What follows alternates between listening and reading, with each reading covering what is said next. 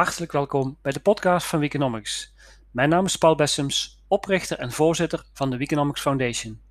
De titel van podcast nummer 5 is Het gevaar van fake work. Onderzoek van het internationale organisatiebureau Accenture toont aan dat tot 30% van de totale organisatiekosten bestaat uit het opvragen van data bij andere partijen. Onderzoek van het Amerikaanse bedrijf ServiceNow toont aan dat managers gemiddeld twee dagen per week bezig zijn met intern informatie opvragen. En de Amerikaanse econoom Stuart Chase tenslotte beargumenteert al in 1925 dat kapitalisme enerzijds voor productiviteitsstijging zorgt, maar tegelijk voor enorme verspilling en overcapaciteit. De combinatie van innovatie en het streven naar volledige werkgelegenheid leidt ertoe dat we werk creëren dat weinig waarde toevoegt voor mens en maatschappij. Dat weten we dus al heel lang. En wie eerlijk is, ziet het ook om zich heen. Binnen de huidige denk- en beleidskaders de productiviteit verbeteren zal dan ook niet lukken.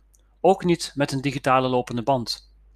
Wat niet is zo ineffectief als processen die niet gedaan hoeven te worden efficiënter maken. We moeten eerst andere vragen stellen, onze mindset aanpassen en bestaande paradigma's, perspectieven en processen tegen het licht houden. Belangrijke vragen zijn bijvoorbeeld: wat is groei? Wanneer gaan we vooruit? Wanneer hebben onze kinderen het beter? Of wat is werk? Waarom werken we zoveel? En waarom organiseren we het werk zoals we het organiseren? Want wat gaan we smiddags doen als we ochtends twee keer zo productief worden door de digitale lopende band? In het stellen en beantwoorden van die vraag ligt de sleutel voor het oplossen van het productiviteits- en daarmee welvaartsprobleem. Want alleen als we weten wat we met het surplus doen, zullen we in staat zijn om technologie nuttig te gebruiken. Als we geen zinvolle invulling hebben voor de tijd die we overhouden als we productiever worden, dan zullen we niet productiever worden. We moeten ons dus eerst afvragen wat we bedoelen met groei. Volgens mij zijn de kernwoorden van het antwoord op die vraag meer tijd, meer aandacht en meer verduurzaming. Gesteld dat we geen onderwijs willen met klassen van 80 kinderen, ouderen die vereenzamen, een ziekenhuiszorg die we moeten afschalen, dan moeten we uit die kantoren komen. We moeten zelf meer tijd investeren in onderwijs, zorg, veiligheid, vrijwilligerswerk, integratie, democratisering en tal van andere sociaal-maatschappelijke taken. Zodra we weten waarvoor we doen, kunnen we ook bestaande paradigma's beoordelen of deze nog wel voor in plaats van tegen ons werken. Het gevaar van lage productiviteitsgroei in relatie tot stijgende welvaartskosten vraagt om meer aandacht van politici, beleidsmakers en bestuurders. Het is tijd voor een nationaal welvaartsakkoord waarmee we verspilling en verslaving in kantoren tegengaan, halvering van de kantoortijd mogelijk maken en daarmee tekorten in zorg, onderwijs en veiligheid niet langer hoeven oplossen met meer geld, maar fundamenteel kunnen oplossen met meer tijd. Ook moeten we de administratieve lasten binnen zorg, onderwijs en veiligheid terugbrengen. Zo verwacht de brancheorganisatie voor zorgorganisaties, Actis, tussen nu en 2040 een verdubbeling van de vraag naar zorg voor ouderen dit terwijl het aantal gekwalificeerde zorgmedewerkers gelijk blijft en de beschikbaarheid van mantelzorgers afneemt. Acties hierover. Het aanpakken en inperken van administratieve lasten is een belangrijk onderdeel voor het toekomstbestendig maken van de ouderenzorg. Tijd en inzet van medewerkers kan maar één keer besteed worden en is van onschatbare waarde voor kwalitatief goede zorg.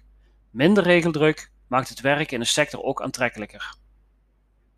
We kunnen meer tijd vrijspelen door het echt doordacht inzetten van moderne organisatiekunde en datatechnologie, in kantoren en bij het organiseren van administratieve taken binnen zorg, onderwijs en veiligheid. Daarvoor moeten we het huidige, op economische groei gerichte systeem ombuigen naar een nieuw systeem gericht op het verduurzamen van onze welvaart. Ook dat is groei. Groei is niet alleen meer, het kan ook beter zijn. Boeken staan meestal vol met ideeën, concepten en wat je beter wel en niet kunt doen. Zo ook de boeken die ik schrijf over bijvoorbeeld het organiseren van een duurzame welvaart en de digitale lopende band. Maar met het lezen van boeken ben je er nog niet. Een goed boek is niet een boek dat een concept voor je bedenkt, maar je aan het denken zet. Dat is in ieder geval mijn bedoeling met het schrijven van boeken. Met name door een combinatie te maken van ideologie, leiderschap, moderne organisatiekunde en datatechnologie. Hiermee creëer je de ideale omstandigheden voor een duurzame digitale en decentrale ecosysteem met daarbinnen de digitale lopende band die voor het surplus zorgt om te kunnen verduurzamen. Maar dat lukt niet in je eentje, binnen je team, afdeling of organisatie. Hiervoor moet je eerst samenwerken, zowel verticaal in de ketel keten als horizontaal met andere stakeholders. De eindklant is niet geïnteresseerd in verspilling, alleen in activiteiten die voor hem waarde toevoegen. Een organisatie, een supply chain, een ecosysteem of een digitale lopende band, het zijn voor de eindklant middelen en geen doelen. Hoewel sommige tech-optimisten ons anders willen doen geloven, is ook technologie geen doel op zich, maar een middel. Organisaties worstelen hiermee. Ze zijn bezig met de digitale transformatie omdat dit zo hoort. Ze denken dat ze hiermee naar een nieuw verdienmodel kunnen, zonder rekening te houden met andere actoren in de keten. Iedereen is ermee bezig, maar echte transformatie beïnvloedt het wezen van een organisatie, het bestaansrecht, waardoor ze moeten gaan kiezen. Je kunt als organisatie een bijdrage leveren aan de organisatie van een brede en duurzame welvaart en transformatie als een middel daartoe zien. Organisaties krijgen steeds meer te maken met een trade-off tussen value en vision, tussen korte termijn verdienmodel en de lange termijn purpose, tussen doing good en doing well. Technologie maakt processen efficiënter, maar we zijn ook op zoek naar purpose. Lange tijd dachten we deze bedoeling te vinden in kantoorwerk, maar kantoorwerk maakt ons meer en meer verslavend en gelovig en steeds meer mensen komen erachter. We zijn verslaafd aan routines, KPI's, heidagen, lokale spreadsheets, powerpoints, beleidsnotities en maatwerk computersystemen.